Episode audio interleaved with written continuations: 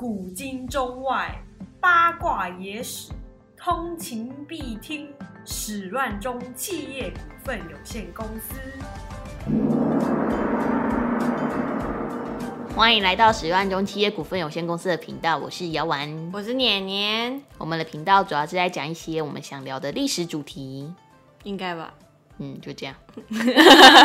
那我们今天要讲的主题是，还是一样继续讲伍子胥的故事。我们就接下来继续讲，我觉得这集是我最期待，就是伍子胥的复仇之路。所以他后来他就下乡去耕田种养小孩，他在讲种小孩，他就很专心去养他的小孩嘛。然后他在那边养养小孩的时候，公子光就去找他嘛，他就说我可以帮助你干掉吴王僚。那怎么干掉呢？他就推荐了一个人给他，那个人叫做专诸。他说这个人可以帮你杀掉吴王。专注他是谁呢？他其实就是一个很普通的平民老百姓，而且他是屠夫，就是专门那边宰羊宰牛的那一种，然后拿去菜市场卖的那一种，很平民老百姓吧？对啊，但是呢，他是一个很有义气，他很能打的人，就是一个很血气方刚的人，他很壮。呃，伍子胥会认识他，是因为有一天他走在路上的时候，就看到专诸跟别人起冲突，然后好像是因为别人欺负他的朋友。那所以专注非常神奇，他整个就是整个青筋这个冒起来，然后脸整个红起来，然后整个筋肉肌肉绷起，就是准备要真真的要去干架那一种状况。就突然间呢，专诸的家里面就突然间传出一个女人的声音，就说：“专诸不可以打架，回来。”就是他妈妈，对，就他妈。专诸那时候本来就有很生气了嘛，那个拳头都已经举起来，准备要敲下去，就就听到他妈那边专诸不可以打架，还有一个把拳头放下来的，好的母亲，然后他就这样子回到那个他家里面去了，然后就留下来一堆就瞬间很尴尬的一两群人这样。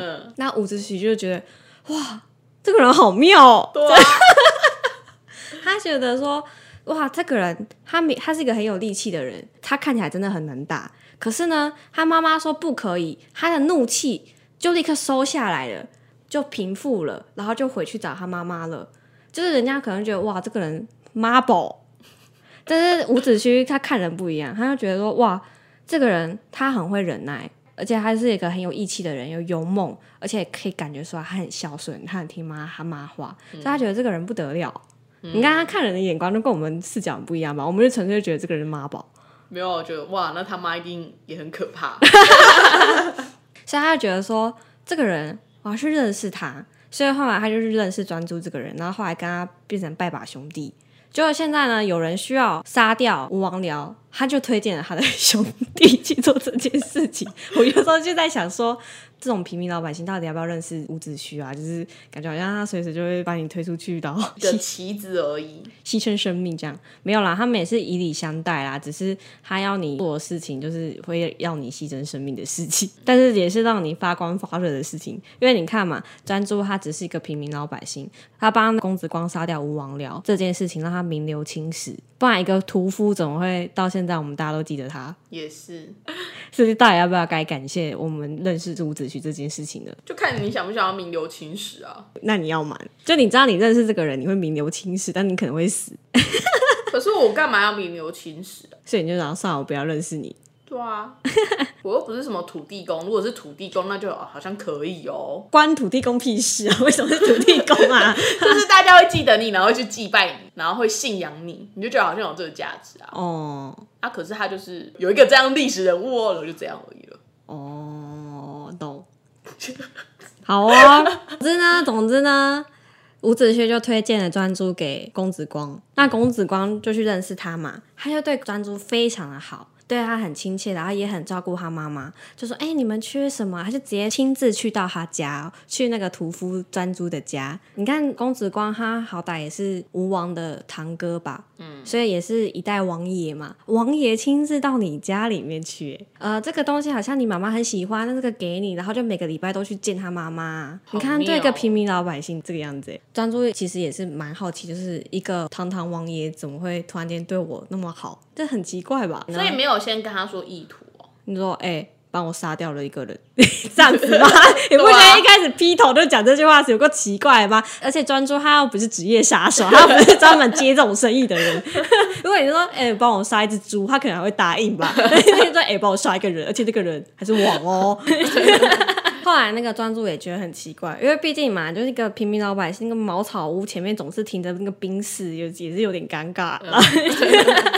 就觉得，嗯，一个远在天边的人，怎么会每天对我那么好，待我像兄弟一样？啊，他就问公子光说：“你为什么要对我们这么好啊？” 公子光就说：“我想请你帮个忙，帮我杀掉吴王僚。”专注就说：“那我可以问你几个问题吗？你对我这么好，然后我收了你很多的恩惠，但是我还是要知道原因吧？我不是那种就是你给我好处，我就会帮你出生入死的人。你要告诉我原因，如果你说服得了，我就帮你做这件事情。”专注就问他说：“好，第一个。”为什么你想要当王？就是你有什么理由当王？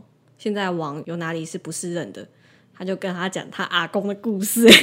专注就说好，那他知道了。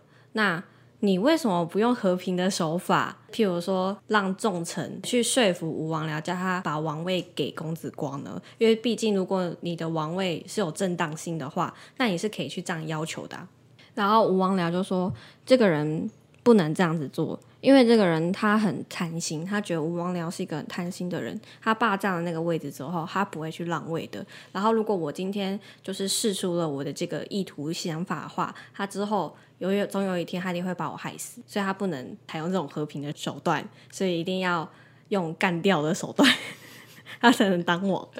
专注就说好，答应你这件事情。那我要杀他，我一定要想办法接近他嘛。那他喜欢什么东西呢？公子光就说他很喜欢吃东西，他超爱吃东西的。哦，那他喜欢吃什么呢？他很喜欢吃烤鱼。啊，可是他是卖猪的哎，好可惜哦对，。张猪就说没关系，那我去学烤鱼。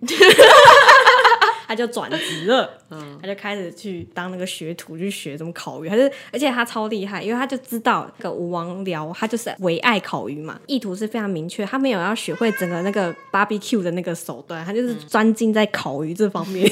然后公子光就跑去问伍子胥说：“啊，专注学完烤鱼的话，我们这个计划应该就可以实行了吧？”可是伍子胥就说还不行，就算专注已经学会了烤鱼，我们还不能杀吴王僚。公子光就说为什么？他说，因为他身边还有很多障碍，就譬如说，个吴王僚还有其实有两个弟弟，那两个弟弟是专门掌管军队的，嗯，他是有兵符的，所以如果到时候我们杀了吴王僚的话，那两个人派兵，那我们就必死无疑嘛。其实还有第三点，就是吴王僚他有一个儿子叫庆忌，这庆忌这个人非常勇好像。子弹哦，庆忌，子弹的台语庆忌，哦，是哦，我是觉得这名字很听起来很帅。因为是子弹啊。哦，是这样啊。庆忌这个人非常的勇猛，他非常的高，武功非常的强，然后他就像他爸的贴身保镖一样，就是他爸走到哪他就跟到哪。吴王僚身边的那个保全是非常的完善的，所以基本上如果不除掉庆忌的话，你是很难杀掉吴王僚的。公子光就说：“那怎么办呢？”伍子胥就说：“再等等。”所以呢，伍子胥就继续种田。他这样一种田呢，就种了四年。过四年过后，楚平王竟然就这样死掉了。楚王死掉那一天，伍子胥哭的超级伤心，那个嚎啕大哭。因为没有报仇的对象嘛。对，公子光还不是很了解，他说：“你的仇人死掉，你干嘛哭那么伤心因为不是死在他的手下、啊？”。没错。哎呦，你跟伍子胥心有灵犀耶！哈，这不是大家大家都会这么想的吗？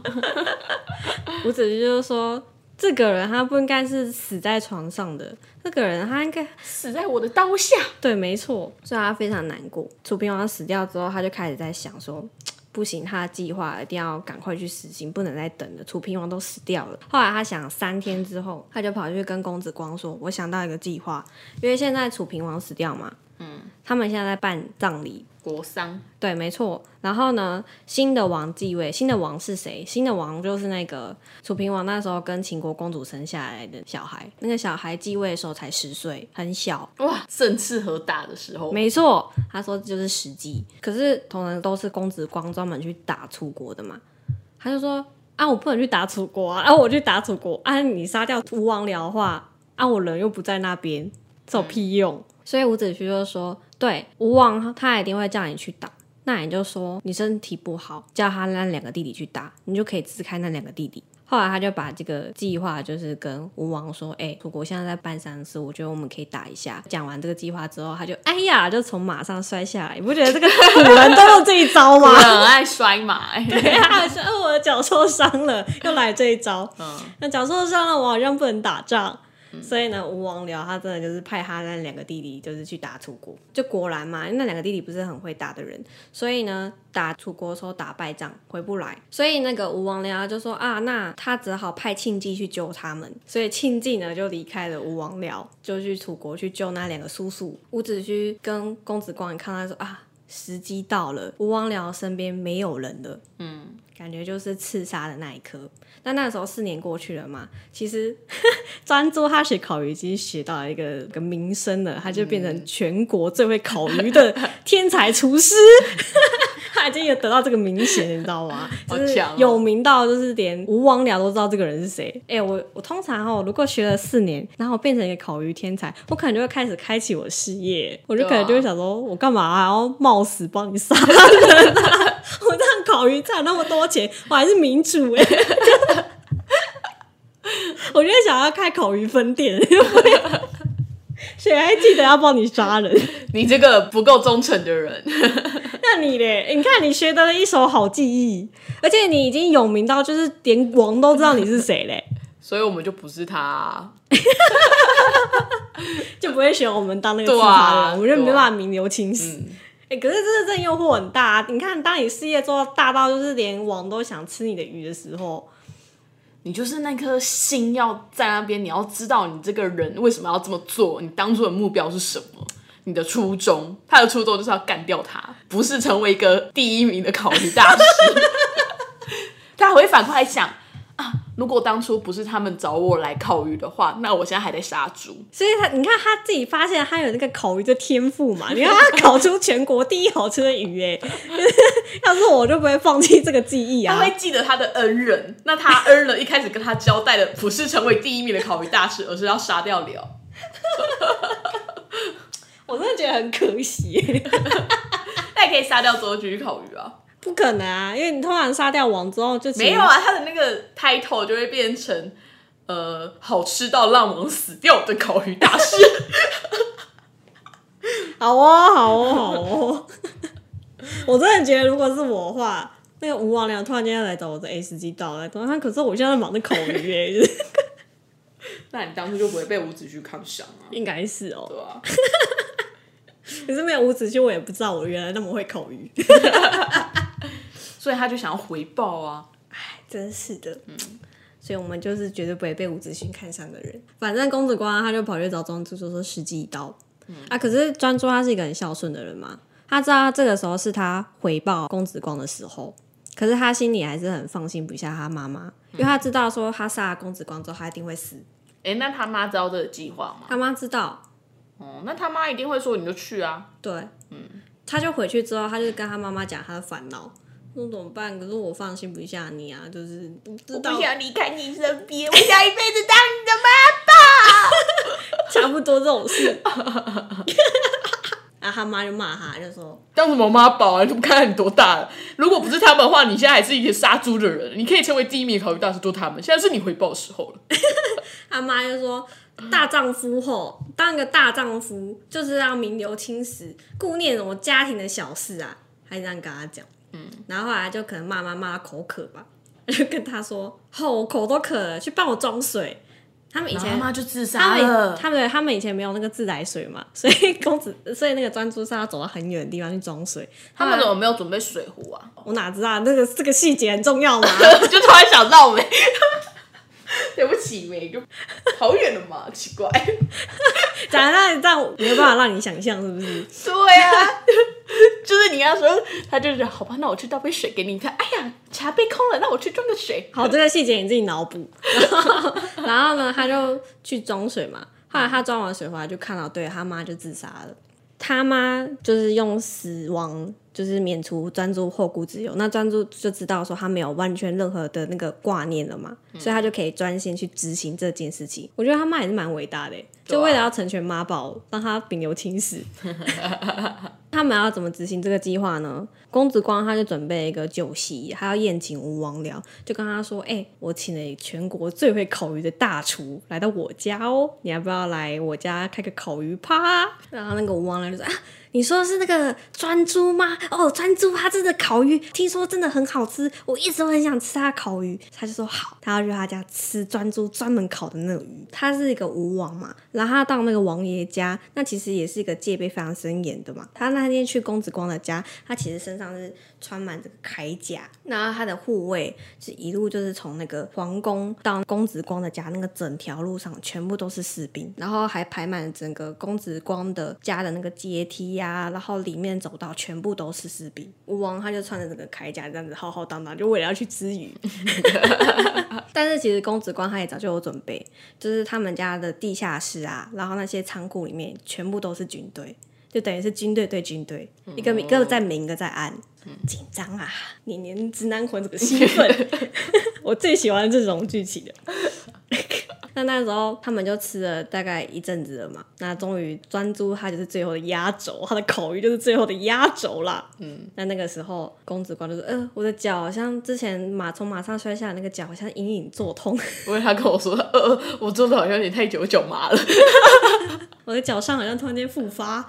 他说：“我们先去房间里面休息一下。”他就退下了。好怪哦。但你现在是知道他有阴谋，所以你觉得很怪吗？可是那时候吴王僚他没有想太多，他就是一心想着啊，专注的鱼要来，专注的鱼要来了。然后这个时候，专注他就献上他的鱼，有那个现场现烤 BBQ 的那个 表演。应该从以前就有这种 BBQ 嗯现烤。你看嘛，我刚刚说他们整个戒备森严嘛，哇，那浓烟密布，然后士兵就会看不到。屁呀、太夸张了好不好？哦，可吴恶。王僚他不是整个是穿铠甲的吗？嗯，啊，好热，好热，这个火。不是不是不是不是，所以呢，如果你要刺杀他的话，其实是很难的吧？因对他毕竟他穿铠甲。所以才要烤鱼啊，然后把那个火用很旺啊，他就觉得很热，他就开始脱衣服啊。不然就说为什么我们中秋节烤肉都要穿清凉一点，因为很热啊。好哦，但是武王僚他没有，他还是觉得性命重要，所以他就穿着铠甲嘛。所以那你要怎么去刺杀他呢？他们就把那个剑磨得非常的利，然后非常的细。然后可以穿过那个铠甲跟铠甲中间那个缝。没错，没错，没错。然后，而且为了要让它就是一刀毙命嘛，所以在上面涂上剧毒，他就把它插在那个鱼的里面，就是细到看不见。所以那个剑还有个名字叫做鱼肠剑，鱼的肠子的剑叫鱼肠剑。然后那个时候。专注他就靠近了吴王僚嘛，表演给他看怎么烤鱼的啊、那个吴王僚就啊，这个鱼哦，真的很好吃哎，就很兴奋。那个时候，专注他就把那个鱼的嘴巴上打开，然后从里面抽出那个鱼肠剑，然后一气呵成的啪的一声，然后就直接当场就是杀死了吴王僚。那他身边的守卫全部吓到啊，立刻全部几百个人冲上去，乱刀砍死了专诸，专诸就当场也毙命。啊，少了个很好吃的烤鱼大师。嗯，因为大家全部都傻眼了嘛，就是因为这个事情是一瞬间发生的，就在大家一片混乱的时候，公子光的所有的军队就全部都从地下室和谷仓全部冲出来，然后包抄了一切军队。吴王僚的所有军队全部杀死了，他就自立为王，他就是吴王阖闾，也就是伍子胥复仇的第一步。那公子光当上吴王之后嘛，他们的目标就一致就是攻打楚国了嘛，嗯，所以他们最重要的就是富国强兵嘛，因为毕竟他们吴国非常非常的弱小。所以伍子胥呢，他就帮他重振整个吴国经济。伍子胥就是专门去开发城市，他开发哪里？他就开发苏州。苏州它现在会有现在这个样子，其实最初的城市规划就是伍子胥规划的。哦他就在那边规划说那个运河要怎么流，哪边是经济重镇，哪边是住宅区，哪边是种田的，他都规划得非常好。一直到现在，那个城市规划区其实最原型就是伍子胥。那富国强兵富国了嘛？那强兵呢？因为毕竟他们国家很弱小，军队是打不赢这个楚国的。那这个时候呢，伍子胥他就再推荐了一个人，这个人是谁呢？就是写了《孙子兵法》的人孙武。你看伍子胥他真的很会看人吧？《嗯孙子兵法》到现在也还很适用哎。对啊，所以你看到他真的很会识人才，等于是整个经济的话是伍子胥在做，练兵的话就是孙武在做这件事情。那这时候啊，阖闾他就很兴奋，就看到这两个人才啊，把他们国家弄那么好，我可以打楚国了吧？可以了吧？可以吧？就很兴奋。这两个人就说还不行。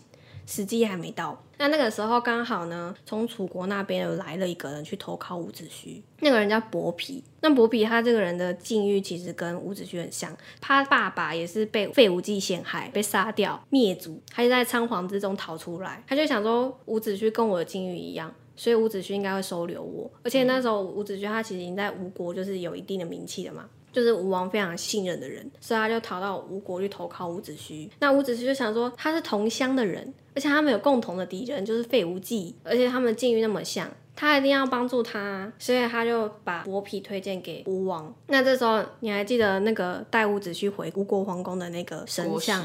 对，他就说我看伯皮的那面相，吼，鹰视虎步，就是他的眼睛看起来像老鹰。很锐利，他走路的姿势看起来像老虎。他说这个人非常的贪心，他眼里只有第一，他总有一天他一定会忘恩负义背叛你，最好不要再帮助他，不要对他那么好。只是说他继续跟我这么像，我真的没办法不帮他。伍子胥就看错这一个人，对，没错，他就看错了这个人。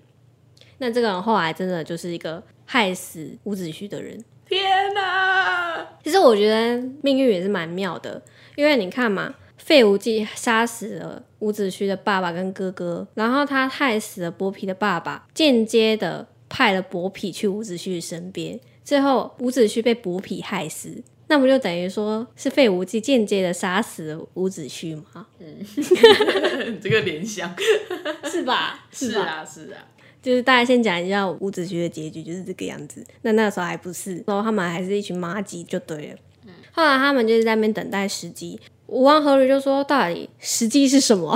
对吧？要等多久？这样？但那时候楚国的丞相呢，他叫南瓦。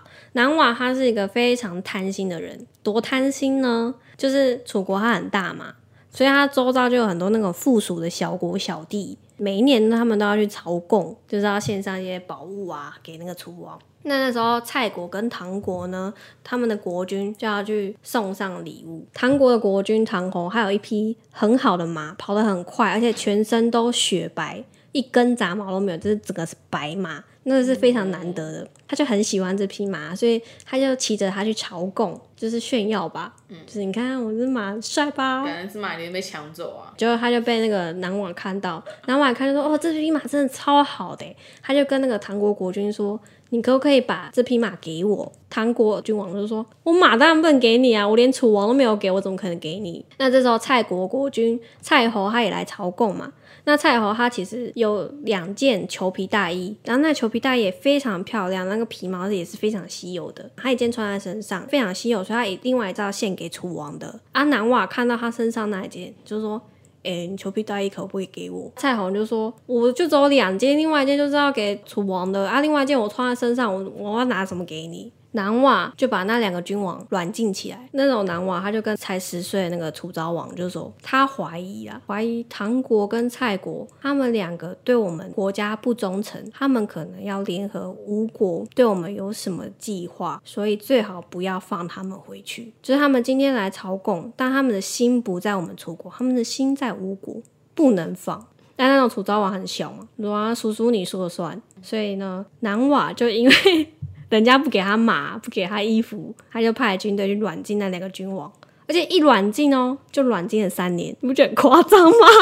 我觉得很好笑，就是要是软禁三年，我就是想说马跟衣服算什么，我就直接给了，我三年呢？对啊，不要软禁三年之后还是要给。唐国太子就觉得很奇怪，就是我爸怎么去朝过贡三年都没有回来，他就派了一个大夫到楚国去看他爸。那个大夫就跑去问唐国的那个国君，就说：“你到底为什么被软禁？”唐国的国君就说：“因为我不给他妈。” 这有够瞎的！大夫就傻眼，就说：“这是一个问题吗？你就给他马？对啊，这很重要吗？” 他就无言了。而且那个马过了三年，可能就已经不漂亮。对，他就跟他说：“到底是国家重要还是马重要啊？”就是那个大夫整个傻眼。那唐国君王就说：“国家虽然很重要，可是我的面子也很重要啊！那是我的爱马，哎，我为什么要让白白给他？而且我给他，我感觉就好像是。”我怕他，我才给他的，我屈服于他的恶势力，我才不要给他。他被软禁那边还是屈服于他的恶势力的啊。对啊，就还是给他软禁三年，他就宁愿要给他软禁，他也不想妈给他，他就死撑那个面子，就死都不要给他哇。看看我们的伍子胥拿得起放得下，没错，然后那个大夫就傻眼嘛，就想说这样不行啊，所以呢，他就在半夜里面偷了一些酒，就把那个养马的人灌醉。灌醉之后，他就把马偷出来送给南瓦。那南瓦拿到那匹马之后，就就开心了嘛，所以他就跑去跟楚王说：“哦，他觉得唐国君王在这边待三年，好像其实也没什么事情嘛。啊，唐国那么小，就算他投奔吴国，应该也做不了什么事情，把他放回去好了。”那楚昭王说：“啊，叔叔说了算。”啊，那个蔡国就一看到说：“哦，唐侯交了马回去了，默默把身上穿的衣服脱下来。他穿了一件衣服穿了三年哦，不会热哦。他就把他身上穿的那个貂皮大衣就是脱下来，然后也交给男娃，然后男娃就很开心啊，他就跑到手抓王都说：“啊，那个蔡国跟唐国差不多啦，啊，唐国回去了，也放蔡国国君回去吧。哦，”因为很傻眼，是不是？对啊，我也觉得很傻眼。总之呢，蔡侯嘛，他就把他的衣服脱下来，然后他也终于回到了蔡国。那他们在回国的时候，他是要渡江水的。那他在渡汉水的时候呢，他就一想一想，就觉得这三年真的是有够荒谬。对啊，他就把一块玉沉到那个水里面，他就发誓说，如果寡人不能够灭掉楚国，我今生今世我就不再渡那个汉水。他就发了这个誓。那吴国知道这件事情吗？就是南瓦他得罪了他周边的一切的小国了。以后如果真的发生楚国发生什么事，那些小国不会帮楚国的。他们发知道这件事情之后，他觉得时机一到，所以呢，他们就联合唐国跟蔡国，准备要一起进攻楚国。那时候，吴国派出了六万精兵，大战楚国二十万大军，六万对二十万。领兵作战大元帅就是孙武，副将是伍子胥和伯嚭，前锋是阖闾的弟弟夫差。结果势如破竹，一路攻到楚国首都，楚昭王跟南瓦都逃跑。整个孙武和吴国啊，瞬间在整个中原声名大噪。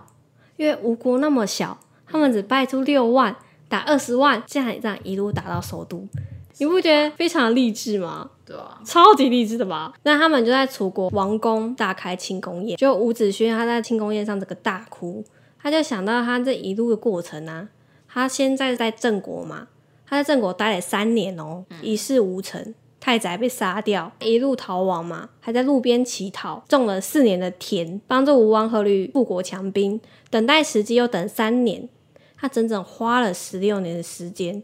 才以一个弱小吴国打败强大的楚国，父兄大仇十六年，才终于灭掉楚国。他真的办到了！哎、我真的觉得这个人哎、那他带那个小孩嘞，后来就长大啦。那他有继续打？哦，这个等一下再讲。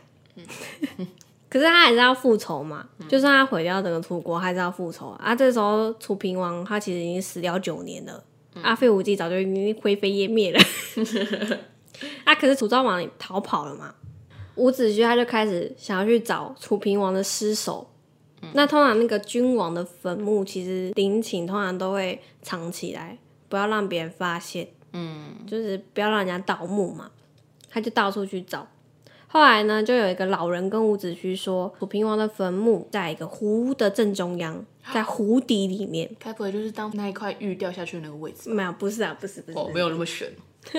他说就在湖的中心，所以如果你要到达那个陵寝的话，你就要把那个湖水整个抽干，它就在正中间。那后来他真的把整个湖水抽干之后，就看到中间有一个比较凸出来的一块，他就去挖，他真的挖到楚平王。那楚平王那时候已经死掉九年了嘛，可是他因为拖出来鞭尸哦，对，没错，他的尸体是水银炼过的，所以就没有腐烂。伍子胥一看到那个尸首，就知道是楚平王，他整个就是怒气冲天呐、他就把整个尸体从那个棺材里面拿出来，他就用九节铜鞭鞭打三百下，还把楚平王眼睛挖出来。他就说：“你当初就是不是人才，不是忠臣。”你的眼睛装饰用的，你没必要。没错，他就把他眼睛挖出来，然后重重的鞭打他三百下，就打到整个尸首骨折肉烂。他就把那个尸首整个弃于荒野，就是要让那些动物啊什么的把去它吃掉他的尸体。没错，他就这样那么的愤怒，嗯，就是一个堂堂君王，后来变成弃尸这样。伍子胥他后来呢，他就想要感谢那个老人嘛，啊，老人就跟他说不用，因为当初楚平王他在选择他要埋葬在哪里，然后他就让十几个石匠帮他去打造那个坟墓嘛，打造完之后，他怕别人去挖他的墓。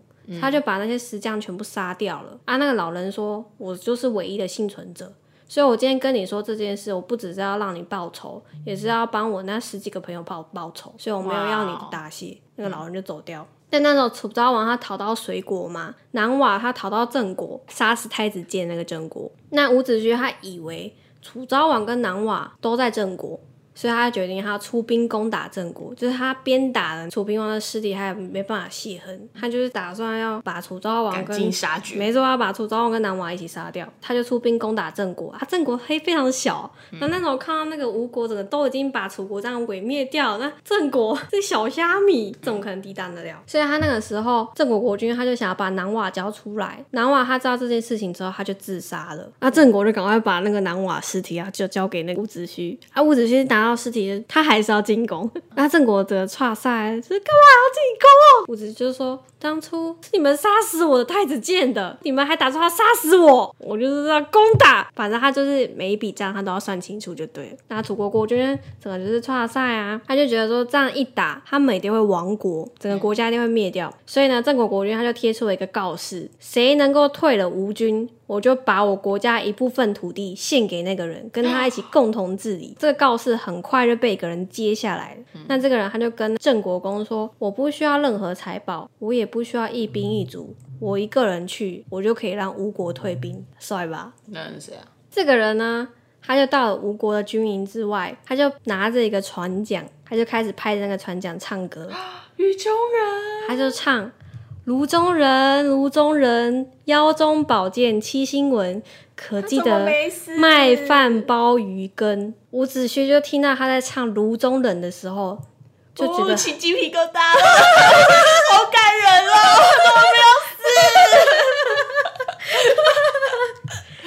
他就超级意外，因为很多年前有个人这样子叫过他吧，嗯炉中人。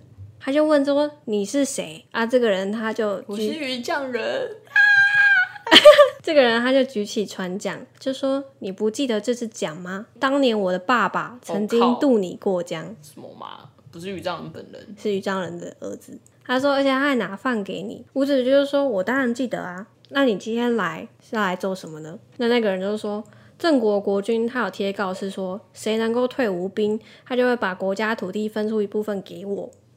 我今天来呢，我想要让你退兵，而且我想要借你的退兵得到一场富贵。伍子就说：“我怎么可能忘记你当年夫妻对我的恩情？如果没有他渡我过江，我早就死掉了。”所以伍子胥就退兵了。那后来郑国国君他真的就把土地分给这个打渔人的儿子，所以这个人后来就叫做于大夫。哎、可是我听完这个故事之后，我整个觉得很很有 bug 哎、对啊，为什么那个于大夫他会知道他爸爸当初跟伍子胥说过这些事？对，没错，我就觉得很莫名其妙啊，所以想说，还是那个渔夫他在准备送饭菜前，他就已经计划好这一切，所以他就先跟他儿子说这些事情。你说等十六年这样是吗？没有，就是哦，我现在要送饭去给伍子胥，那我会跟他说我是渔丈人，然后他是泸州人，我会唱这首歌。如果之后 就是交代遗言的感觉啦，只能这样啊。好啦，不然嘞这是我们后续脑补，就是因为我也在想说这个 bug 要怎么弥补。对啊，不然我就觉得我一开始还以为哦，他真的没死，就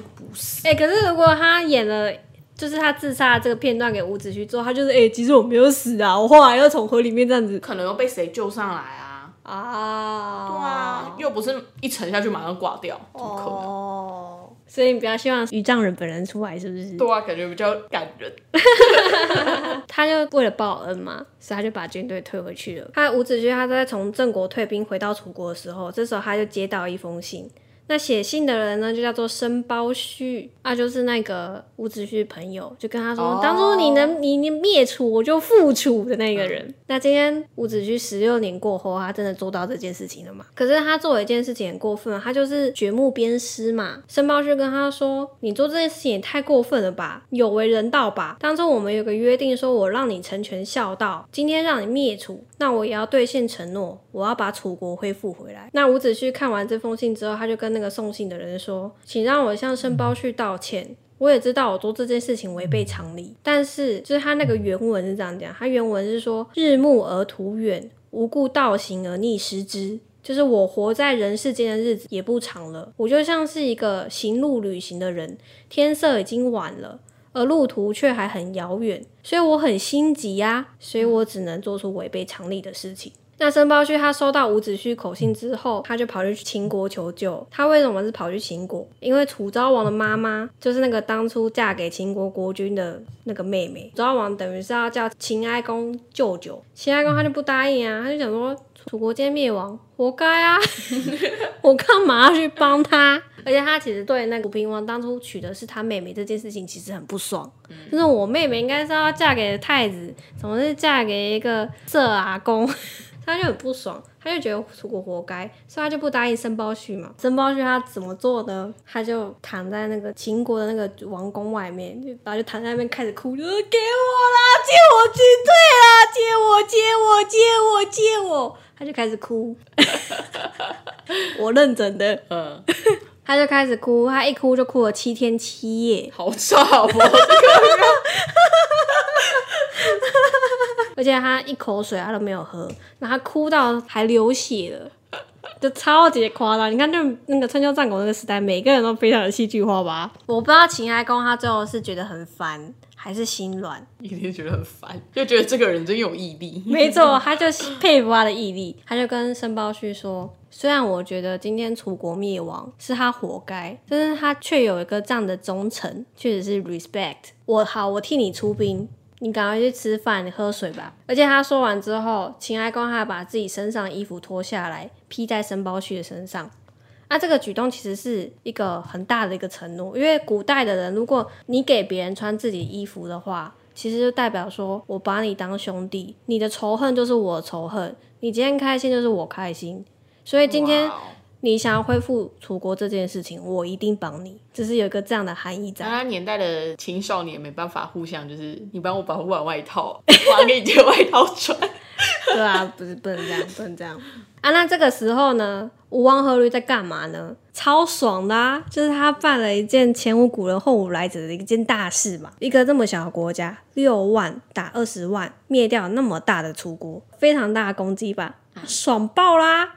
所以他就每天都在那个楚国的皇宫里面大开宴会，然后大家全部都玩成一团。那可是呢，孙武啊，他就是在大家玩的很嗨的时候，他头脑还是非常清醒。他就跟阖闾提了一个建议，他就跟阖闾就说。我们应该要把公子胜带回楚国。公子胜就是那个子胥养大的那个小孩，他就太子小孩，所以他有合法的继承权、啊，对，还有合法继承权。他就说，我们应该要把公子胜带回楚国，立他为楚国国君。